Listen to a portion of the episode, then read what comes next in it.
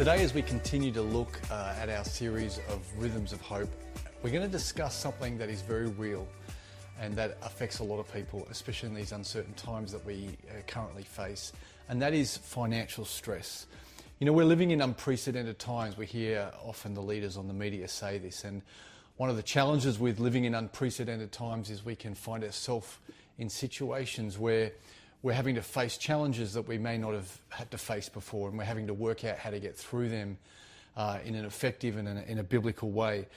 The good news is the Bible is full of not only God's promises regarding provision and finances and, and money, and, and it's also full of practical principles on, on how we can steward well and how we can um, lean into Him and trust Him through situations that would normally uh, be more challenging than, um, than they, they, they need to be.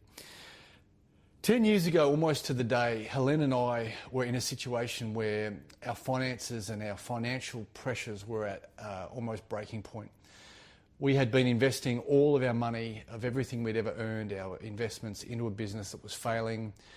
As the owner of that business, I hadn't paid myself in nearly a year. We were behind in our rent. We were literally struggling to put food on the table. And we were surviving Centrelink payment to Centrelink payment.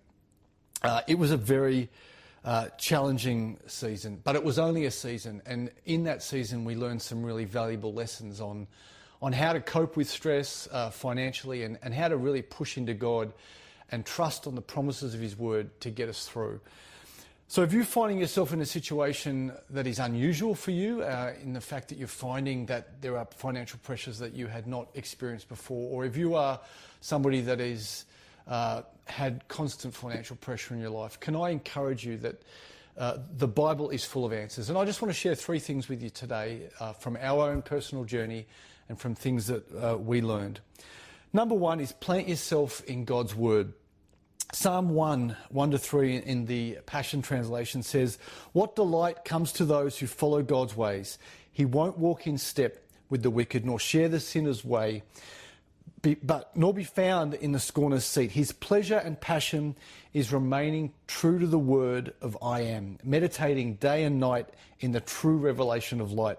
He will be standing firm like a flourishing tree planted by God's design, deeply rooted by the brooks of bliss bearing fruit in every season of life. He is never dry, never fainting, ever blessed, and ever prosperous. Do you know that there's over 2,300 verses uh, regarding finance and possession and money in the Bible? 16 of, of uh, the 38 parables of Jesus are, are regarding finances, and that there are three times more verses in the Bible about finance and about financial provision than there are love. And the hope we have in seasons where our finance is causing us pressure is that in any season we can turn to the Bible, especially regarding finance. And the Word of God is an authority on this subject. And can I encourage you that uh, turning to the Word of God and being planted in that, just like Helene and I did in that season 10 years ago when we were in real pain, um, is, the, is the wisest thing you can do. Not only will you find encouragement and promises but there are hundreds and hundreds of biblical principles of financial stewardship that is going to help you through this season. The second thing that I encourage you to do is continue to let your light shine. There's a famous saying that we all know which says, We don't always get to choose what happens to us, but we always get to choose our response to what happens to us. And our response to any pressures that are, that are that come upon especially if they're pressures that are seen by other people, our response to that speaks volumes of the faith and the strength of the faith we have. You know, when we are undergoing uh, challenging times, and people know that, but our responses are not natural, they are full of joy and hope. Those uh, responses point people to Jesus and, and say to them that our trust in, in our God uh, is greater than our, our, focus on the current circumstance we find ourselves in. Matthew 5:16 in the uh, Passion Translation says, "So don't hide your light. Let it shine brightly before others, so that the commendable things you do will shine as light upon them, and then they will give their praise to your Father in heaven." You know, Helen and I were particularly careful regarding our response to the situation we found ourselves in, especially as we were young parents. We had four young kids at the time. And even though we were in um, a really challenging situation financially. We didn't want our kids to know that. We didn't want our kids to feel like they were missing out on anything.